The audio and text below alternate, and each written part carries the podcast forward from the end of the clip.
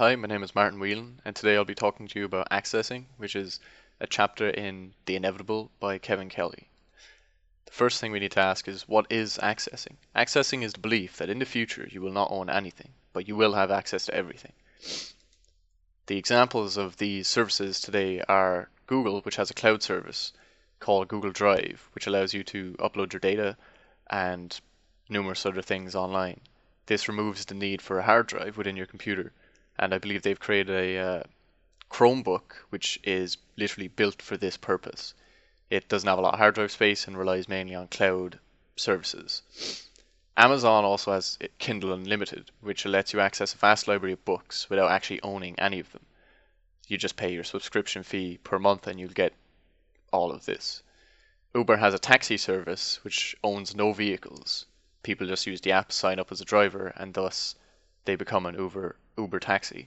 Even Bus Aaron is an example because it gives you transport as a service, although it's not in the same category as the rest of these examples. The important topics within this chapter is dematerialization, which is basically making something for less. So an example would be how a lot of companies today are going paperless, where they're using emails or using online banking and such instead of handing out actual paper pay slips or giving you your information via paper. The smart technology accelerates this. For example, Spotify removes the need for physical CDs in your car radio. A lot of these services are subscription-based and work off a model called Software as a Service. The Adobe Suite now is an example of this, where they give you the entire Adobe products for a subscription per month instead of paying flat amounts of like £1,000 for each individual package. Other important topics include real-time on-demand, which is access is getting way closer to delivering new things in real time. In other words, people don't want to wait. Uber is an example of this, where it finds the closest driver to you and then will assign that person to you, so you're not end up waiting 10-15 minutes. You'll end up with a taxi immediately, nearly. And this is because people today are getting too used to wanting things now and not expected to wait. Like, the fastest time being instant is the only thing that is acceptable. The downside with this is what happens in an outage. What happens when this, say, electricity goes or the internet stops working?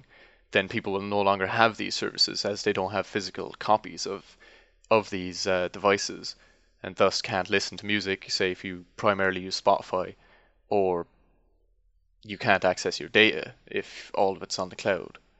It's like, what is the failsafe in place of this?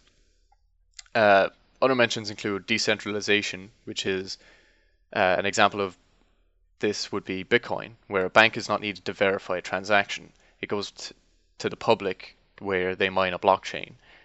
So this removes the need for one place or multiple places to do the work. Instead, it's moved to public and everyone can chip away at.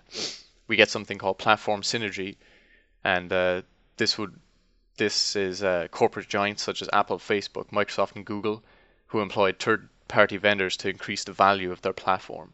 So Facebook isn't just a social media place. It now has games, image sharing, video sharing, and multiple other things. Microsoft is no longer just a software developer.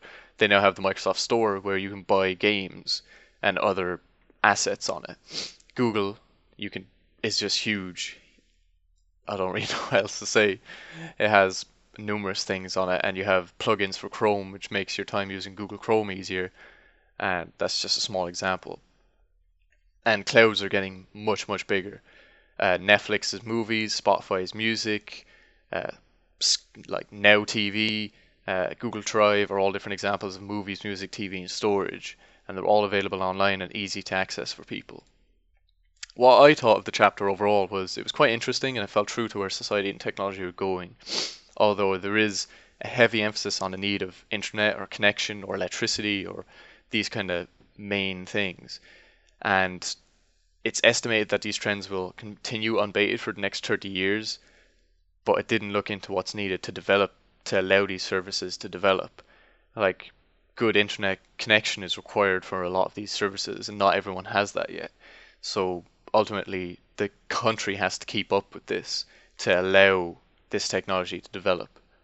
It needs to build these frameworks for the next 30 years, which I believe they are trying, and hopefully they can stay on top of that. If the service goes down, everyone loses access. As opposed to losing a CD, you lose access. Like the chapter doesn't really mention the negatives of everyone going towards this sort of model. Like if my internet, I can't connect to the internet, I can't listen to music, and then I'm only going off of whatever music I have with me, which might not be a lot. And that's just one example. But yeah, overall it was an interesting chapter, and it's accurate to the time that I'm reading this. Some of the sources I used in researching this was an article online by Boing Boing, which is "In the future you will own nothing and have access to everything." I also looked at a book review by Bhaskar Chak, Chakravorty, probably saying that wrong, and he talks about how we are understanding the 12 technology, or he just gives a book review of the book, The Inevitable, Understanding the 12 Technological Forces That Will Shape Our Future. And of course he used Kevin Kelly's The Inevitable. Once again, this is Martin Whelan talking about The Inevitable, accessing a chapter within Kevin Kelly's book.